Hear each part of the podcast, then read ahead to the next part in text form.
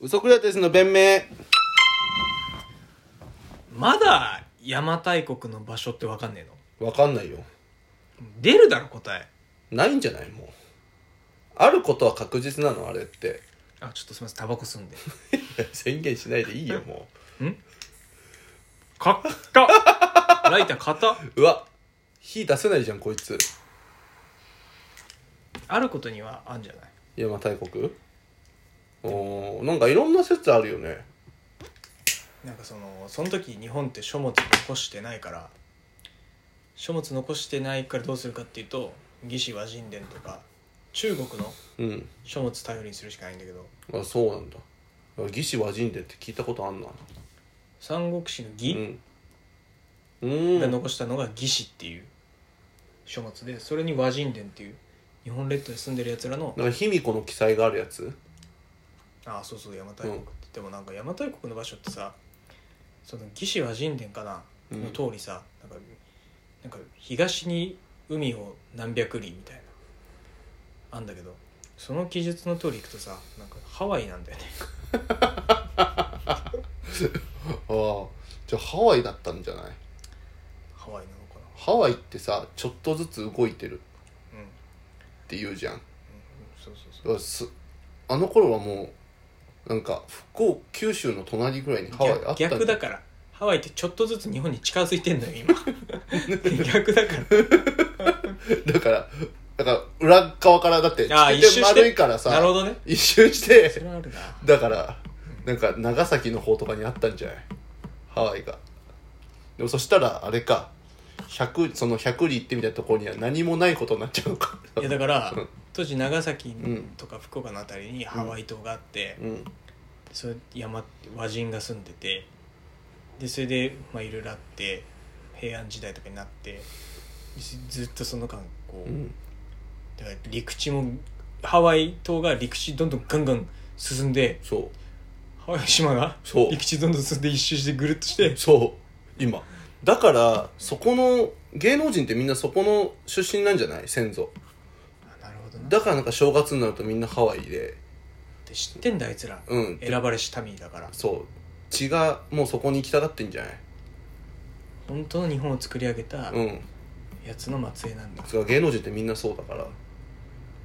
そうだな俺たちも売れるんだとしたらそうなはずいやじゃあごめん俺母方がうん瀬戸内海の海賊だからさで父方にかけよ父方もね、う、うん、多分そんなろくな出じゃない、、じゃあ今の説はなくそううん売れなくなっちゃうから 悲しいなそれ悲しいよなそうどこの出なのかわかんねえんだよなでも邪馬台国はもう見つかんのかないつか見つけたらもうとんでもないいや見つかんないとおかしいでしょもうほ掘れや掘れやそんな もんでも片っ端から掘掘れや片っ端から掘ってくってうこん掘ったと方がいい掘った方がいいあんなもん1年に1件ずつ掘ってく掘ってとか全部掘った方 がいいダーツのダーツの矢みたいな動感じ物ダーツの旅みたいなやる感じででしょ動物もりやることな くなったら村全部掘る掘る掘るそんな感じでやった方 がいいよあんなじゃあ福岡なんか納得すればみんな言われてるところから掘っていくかマロロロラマロンダリンみたいあれな何言ってるか分かんない動物の森分かるあれね邪馬台国で見つけたお掘るあのタヌキタヌキ地に依頼されて掘る掘るイベントねイベントにしようよ邪馬台国見つけるってああまあでも確かにやってったら見つかんのかないいかもなうん金売れて金できたら事業でやろうかなうん掘るクラウドファンディングでうん邪馬台国見つけます そうそう24時間テレビじゃねえかその埋埋蔵金毎年なんか沈没船とかチャリティーでもなんでもねえなあんなななんかその学者のやりてえことやってるだけだよねなんかその養護学校の子がさ、うんまあまあまあなんか関係なくない養養護学校であることはその掘り起こすことはうんなんかな、うんお涙ちょうだいみたいな感じするよなまあそこまで言ってないですけどね僕はおいずる逃げてったじゃん関係ないんだ よなその埋蔵金を掘り起こすこととハンディキャップは、まあ確かになう、関係ないなんそあんな番組さ、うんこと今日い今日一日はもう24時間ぶっ通しでうんハンディキャップある人が主役ですなんてさ言わなきゃいけない時点で民度低いよな多分そんなん別に365うん日誰だって主役になったっていいじゃんっていうさうわかっこいい生まれながらにしてさあ俺はね思うよ本当うにんお笑いやってる理由ってのは 笑っちゃったダメはい思ってないダメ この世はね、うん生きるに値するって子供たちに伝えるためにね、うん俺は筆を取ってるよこれは本当に宮崎駿先生と全く同じ言葉 あダメ惜しかった笑っちゃったね言ってたよねなんか引うん言って退た会見の時に、うん言ってた言こっのてた世は生きるに値すると、教えるためにうん作ってまいりましたかなあかっこよかったなっこいいよ小林さんもそのスタンスでやってんだ、本当全く一緒です、うん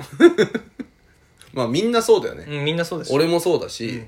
みんなそそうであるべきです、ううん全全全全漫才師そうあるべきですそうよだ当たり前のふふざけ んなでまあ、その漫才師の中でもやっぱ代表とされてる、ゼロカランと金魚番長これは本当にね、うんその漫才師うんといえばですよ、うん、ゼロカランと金魚番長、ですねうんまあ、金魚番長っていうのは NSC を首席うん出席で卒業してる吉本の今神保町のトップの芸人だ芸人とかなんかお前そんな体で喋ってるけどさ、うんあの新宿のさ、うんドトールの地下で俺らネタをさ、うん合わせてネたねタをさ合わせるってネタをどうするか考えてんの、お前が声でかすぎてさ、うん周りには漫才師だってバレてる時 にさ金魚番長くんくんっていうか金魚番長さん、うんこれは後輩だと思う金魚番長がいて、うん